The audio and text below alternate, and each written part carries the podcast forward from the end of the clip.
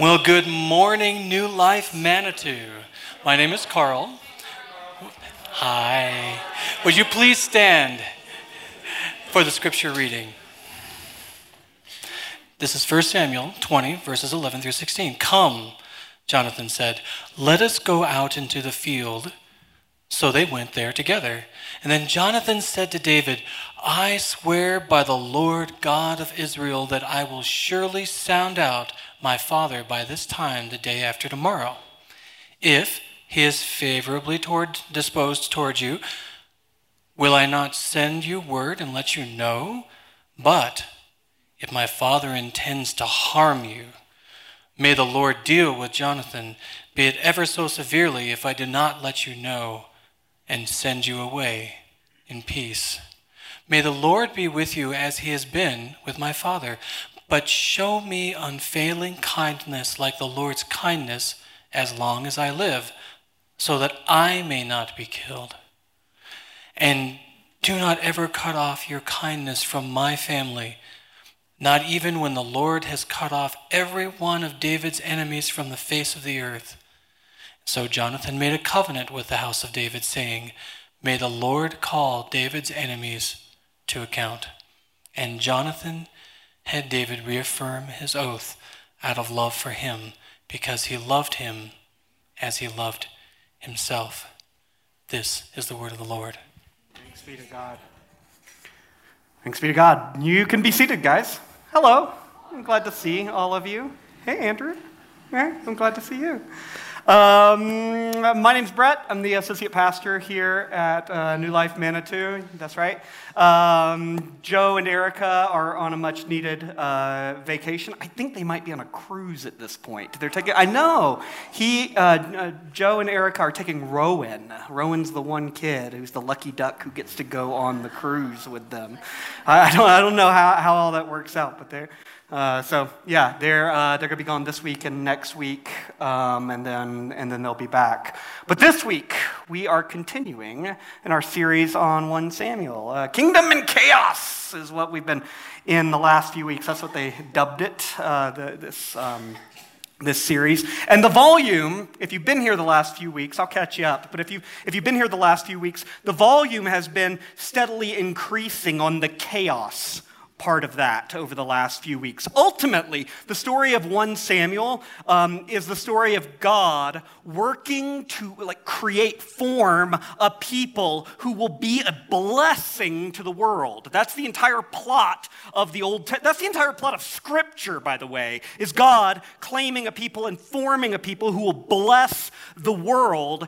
And 1 Samuel is especially the story of how we all of us, reject God's reign in def- different ways and, um, and plunge ourselves into darkness and into chaos. Um, all too often, we know this, I don't have to say this, but all too often we reject the kingdom, don't we? We, we reject the reign of God, reject the kingdom of heaven and experience the chaos of hell, don't we? Um, we, we could just say this way um, chaos is what happens when we reject the kingdom.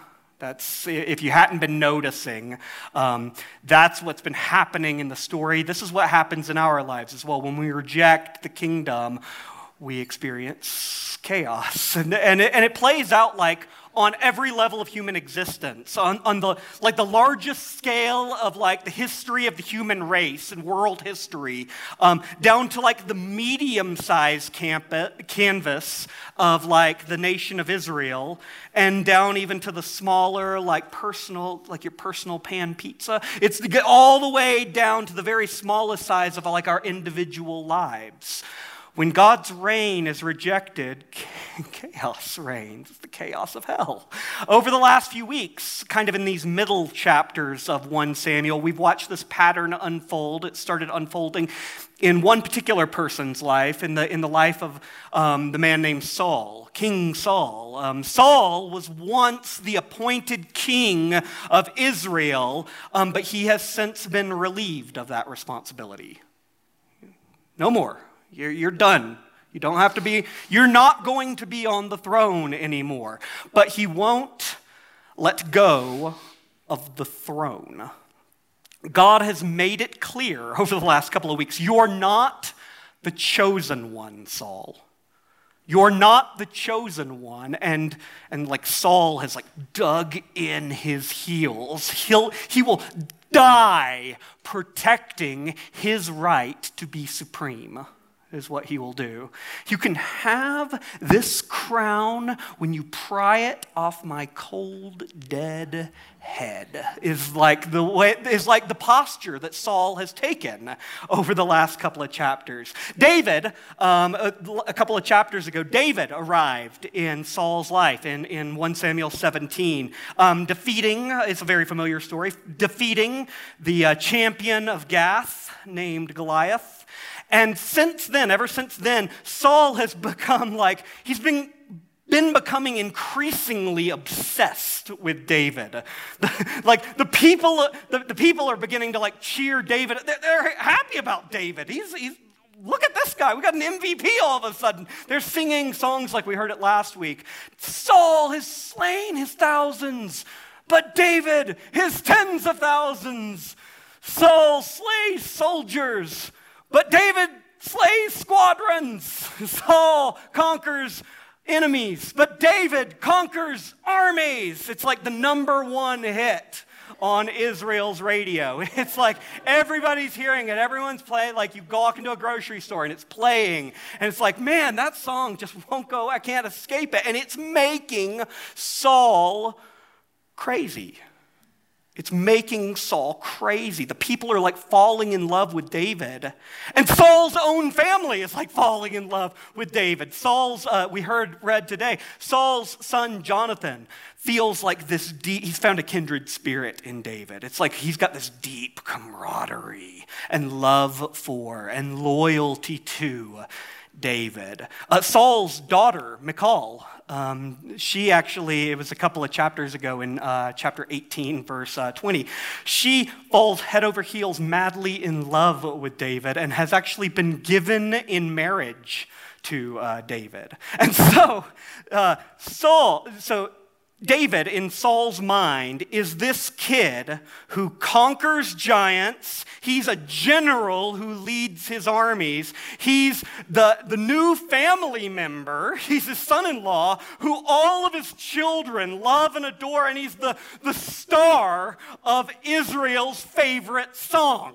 like it's making Saul crazy. When he's eating, he's thinking about David. When he's sleeping, he's dreaming about David. When he's sitting on the throne, he is brooding about David. Um, we could say it this way Saul is uh, increasingly obsessed with David because Saul is absolutely consumed with himself.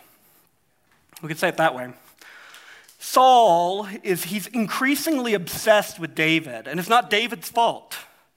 He's increasingly obsessed with David because Saul is absolutely consumed with himself. That's the way it works, isn't it?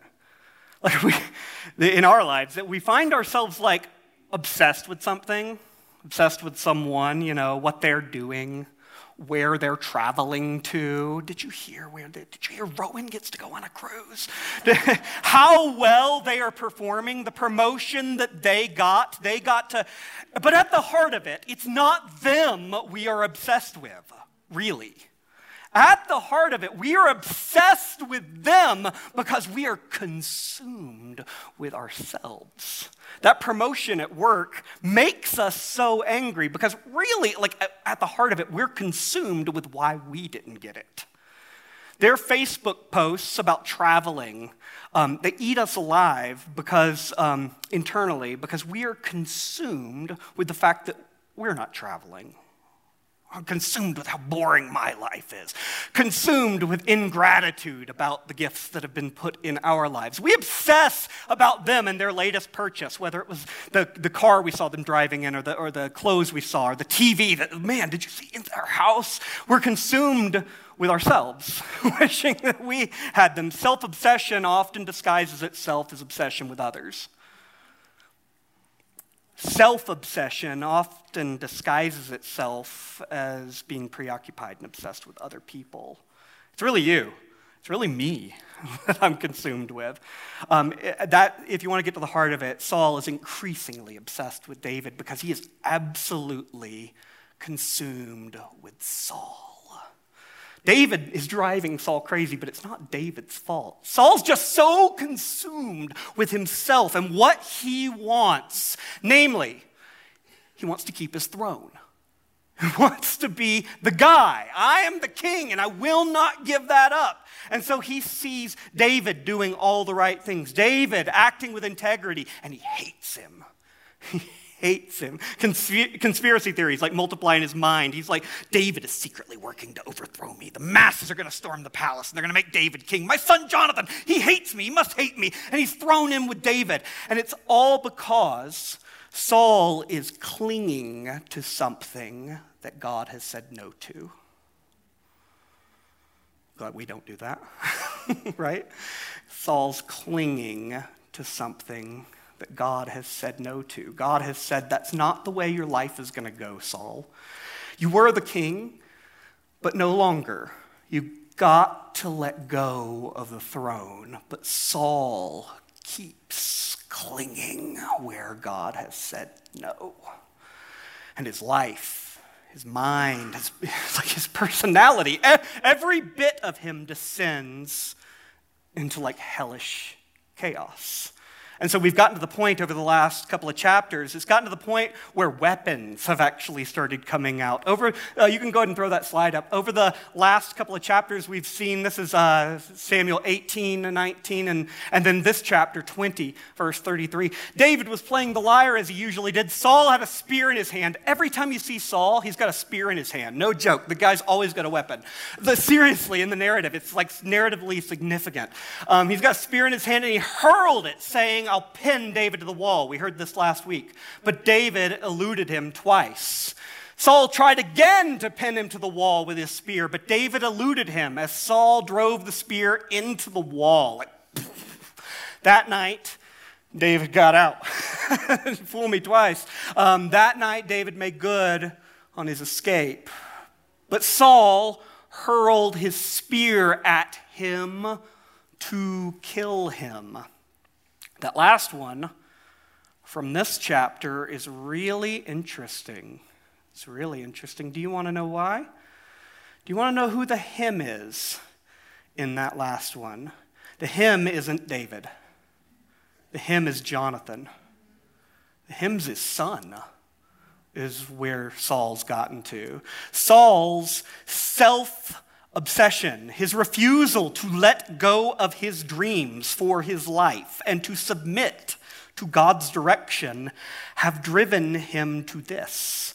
Not just trying to kill David, now he's trying to kill his own son. He's trying to kill Jonathan. Our passage today um, is how we get to verse 33. Um, starting just a little bit before what we read today, uh, David fle- fled from Naioth at Ramah and went to Jonathan and asked. So David's on his run, on the run. He's been thrown spear at him twice. He said, What have I done? What is my crime? How have I wronged your father that he is trying to kill me? So David's been like faithfully serving the king and gotten a few spears thrown his way. And he's like, We're friends, Jonathan, right? What gives? Your dad seems like, he doesn't just seem a little cranky. He's like trying to murder me. Um, verse 2 Never, Jonathan replied. You are not going to die. Look, my father doesn't do anything, great or small, without letting me know. Why would he hide this from me? It isn't so. Sweet Jonathan. He's a little naive, isn't he? He's, he's optimistic, pure of heart. He's trusting. Um, but David took an oath. He swears and he says, Your father knows very well that I have found favor in your eyes. And he has said to himself, Jonathan must not know this or he will be grieved. Yeah, I would think so. You're going to kill his best friend. Um, Yet, as surely as the Lord lives and as you live, there is only one step between me and death and so Jonathan said to David, Whatever you want me to do, I'll do it for you. And then in verses 5 through 11, re, like leading right into that covenant we heard um, being made between them, David, uh, he tells the plan. This is verses 5 through 11. He says, like, there's going to be this giant feast. The new, the new moon festival's coming up. I'm supposed to sit at, like, the table with you, the royal table, the family table. I'm part of the family now. Um, my seat, let's let my seat be empty and your dad's going to ask, Where am I? And tell him that I've gone to Bethlehem. Tell him I've gone to Bethlehem for a family thing. You know, I got to go. Um, if he seems chill about it, we're probably okay. But if he like flips his lid, if he like goes berserk, we'll know that he wanted me here for something more than just dinner. You know, that he's just looking for the next chance he gets. He's going to pin me to the wall. He's always got a spear in his hand. So that's the plan verses 5 through 11, we're going to see how Saul reacts when David isn't around, uh, when it seems like David like, might be out of his grasp. David's flown the coop. Let's see what happens. And then we hear um, the passage that we, um, that we had today. Verse 12 Then Jonathan said to David, I swear by Yahweh I will, find, I will sound out my father. I'll let him know how he acts. When, um, I'll let you know how he acts when you're not around. If he favors you, or verse uh, 13, or if he intends to harm you. And then they, um, you heard it read, uh, you heard Carl read it. There's, they make a vow to one another to protect each other's families, verses uh, 14 through 16. Jonathan made a covenant with the house of David, verse 16, saying, May the Lord call David's enemies to account. Anyone who's an enemy of David. That's significant if your dad might be an enemy. Um, and then verse 17 Jonathan um, had David reaffirm his oath out of love for him because he loved him as he loved himself. The pronouns get like a little blurry right here, even in English and in Hebrew. Um, he loved him as he loved himself. Who are the hims and who are the he's in there? Um, it, it doesn't really matter. I, wonder if it's like intentional because it applies both ways. David loves Jonathan, and Jonathan loves David. They are committed to each other. And this is like costly for Jonathan because when he says in verse 13, he says, May the Lord be with you as he has been with my father. That's huge. He's like acknowledging that David is the chosen one. The Lord's going to be with you, David. David, you're the rightful king of Israel. That is staggering.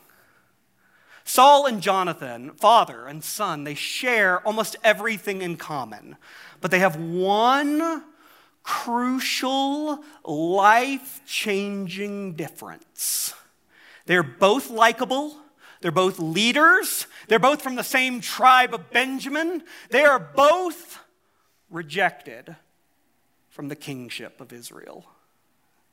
Neither Saul nor Jonathan are Yahweh's chosen king.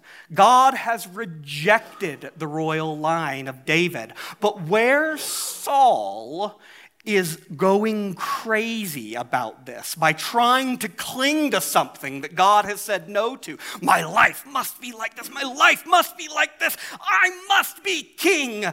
We could say it this way uh, Jonathan has discovered the spacious freedom in following the supreme instead of fighting the supreme.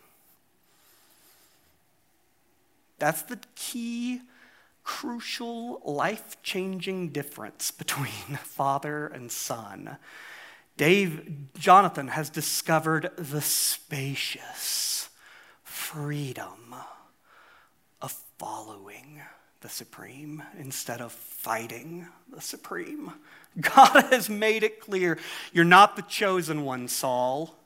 And the effect is the same for Saul's son, isn't it? You're not the chosen one, Jonathan. And what's Jonathan's response? Well, that's just fine. Who is?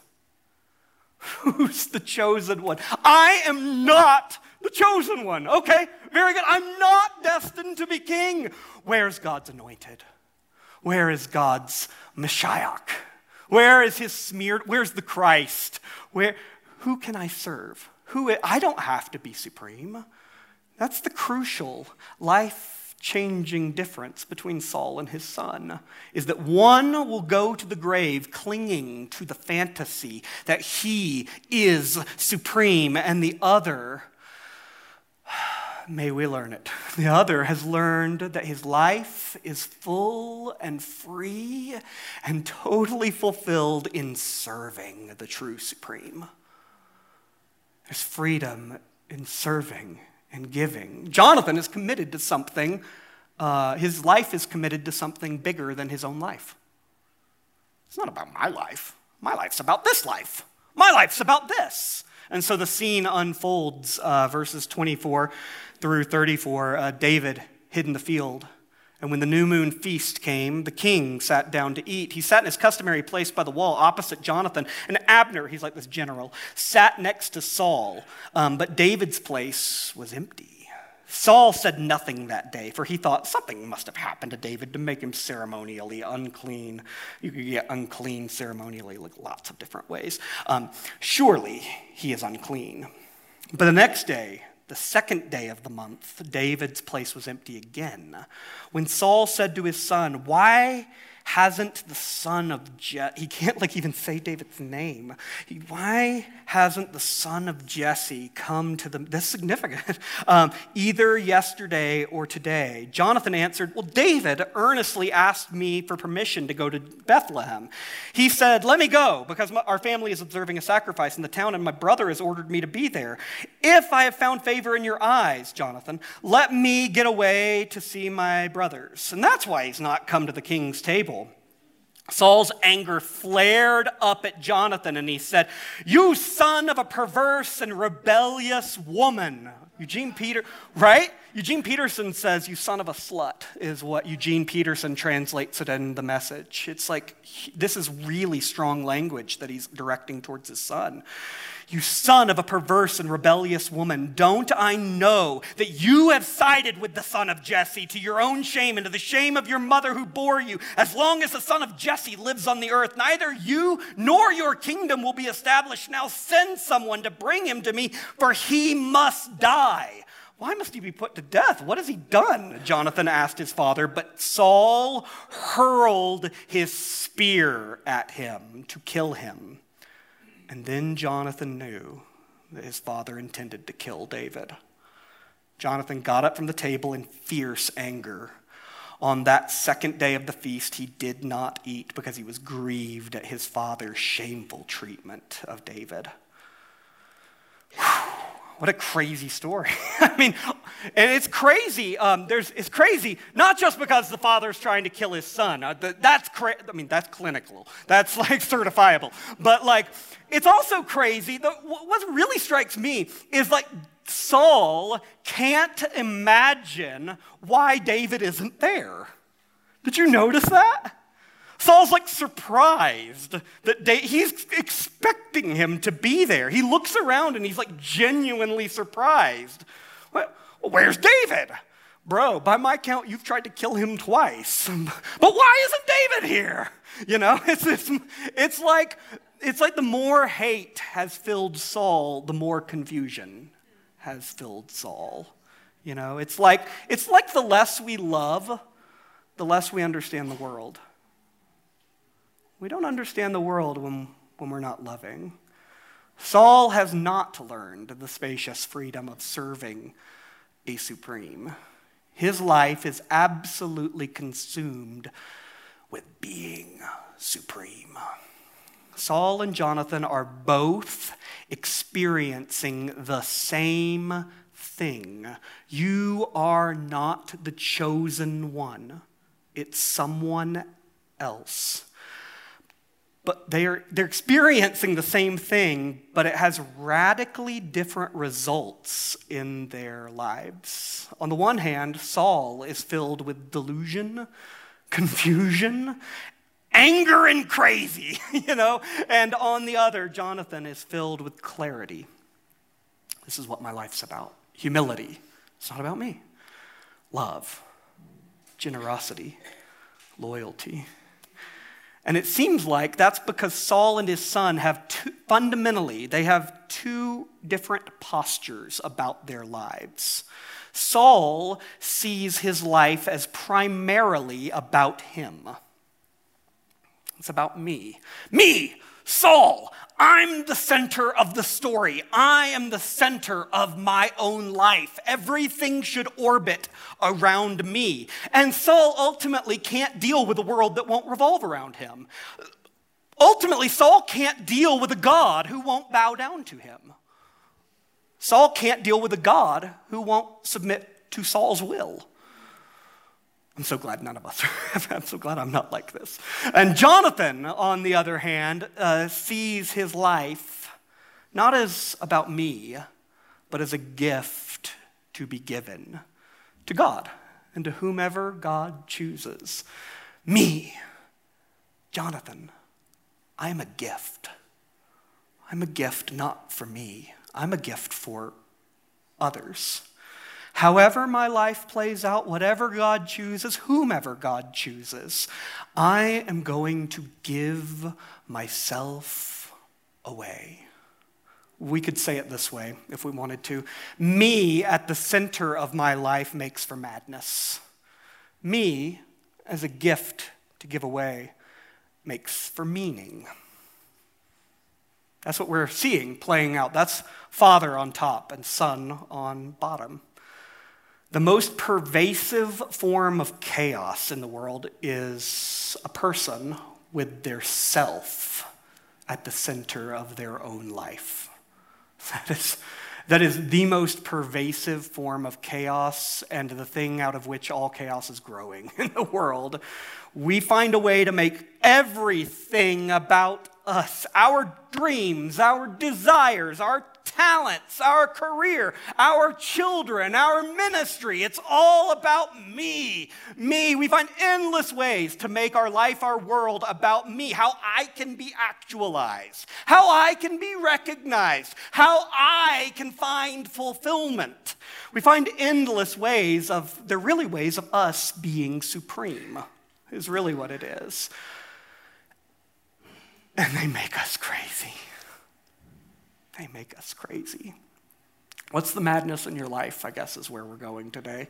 Um, because we all carry things in here. What is um, like weighing on you?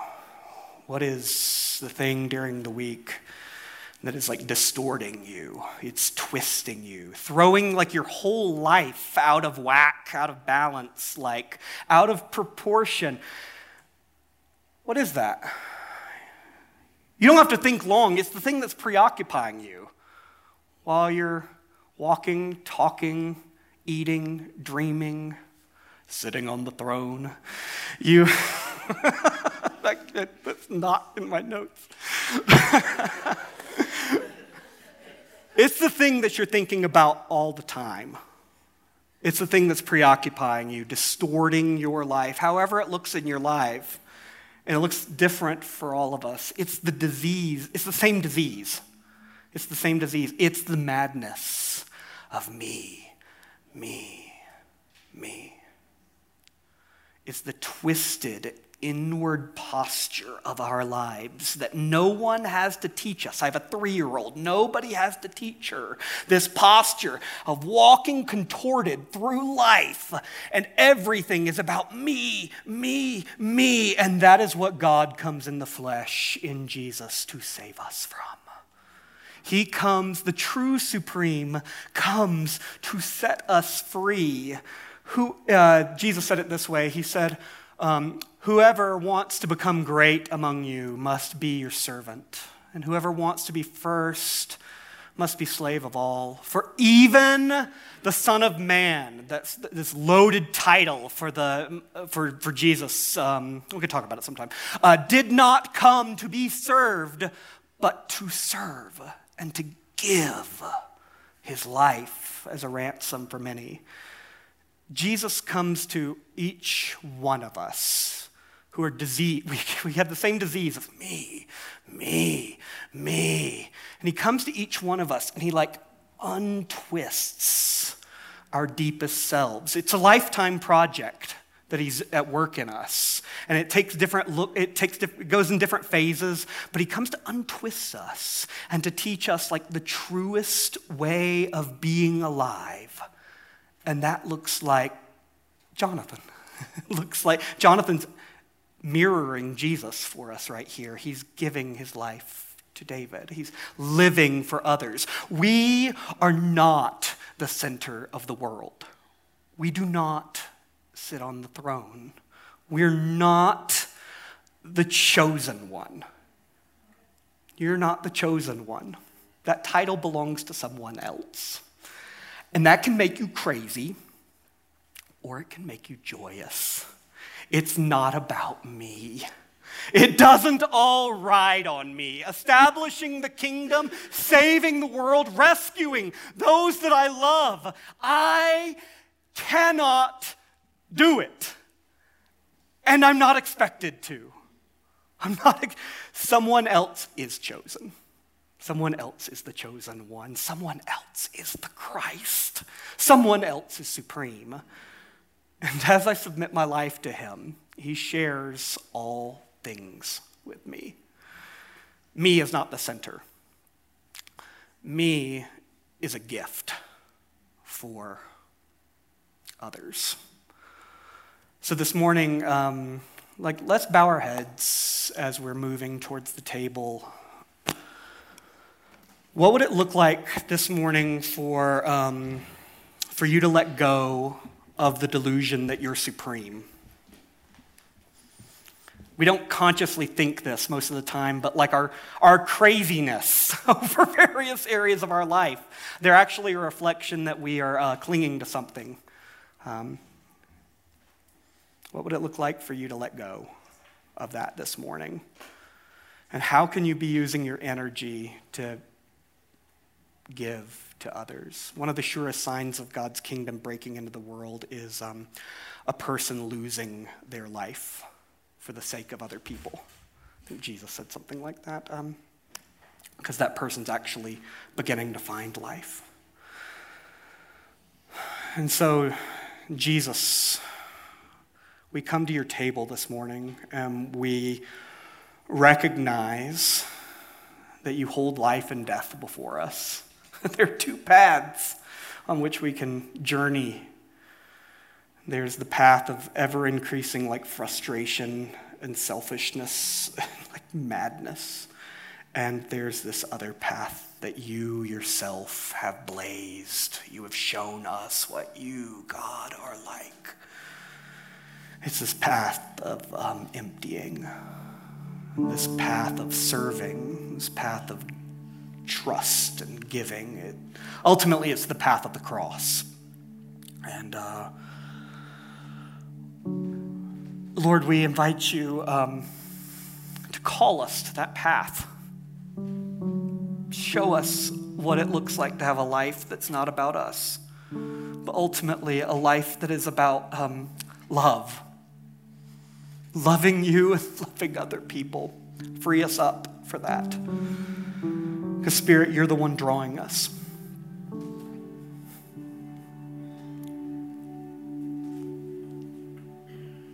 I invite you to stand. If you're serving communion, you can come forward and um, prepare the table. Um, I'd like for us to, um, I feel like this morning we. Um, this is a really good like inflection point. It's a good um, moment of reflection where we can say, um, maybe for some of us, we are. I don't know if we um, have ever had this moment where we're like, you know what? I'm tired of my life being about me. It's not working. It's not working, and um, the Spirit of God I say this with humility, and it's a, a tremendous mystery to me, but the Spirit of God is calling you into true life to follow Jesus. He's calling all of us, um, but he's uh, maybe it's the first time for you uh, this morning that you've really thought and reflected on it. And so I'd like um, for all of us, just in these moments, maybe we could just open our hands before us before we come to the table, and there's a um, there's a prayer that's going to be up on the screen, and I'd like for us to all say it together. It's a prayer from uh, New Life North that I um, I think is important and significant for us to join with. And so um, we pray, Father in heaven, we cannot save ourselves. We need help. We need Jesus. And we're asking today that you would grant us this grace. Thank you for forgiving our sins. Thank you for welcoming me into your family. Thank you for bringing me home. Would you fill me with the Holy Spirit and help me follow Jesus all the days of my life? I ask this in the name of the Father, the Son, and the Holy Spirit. Amen.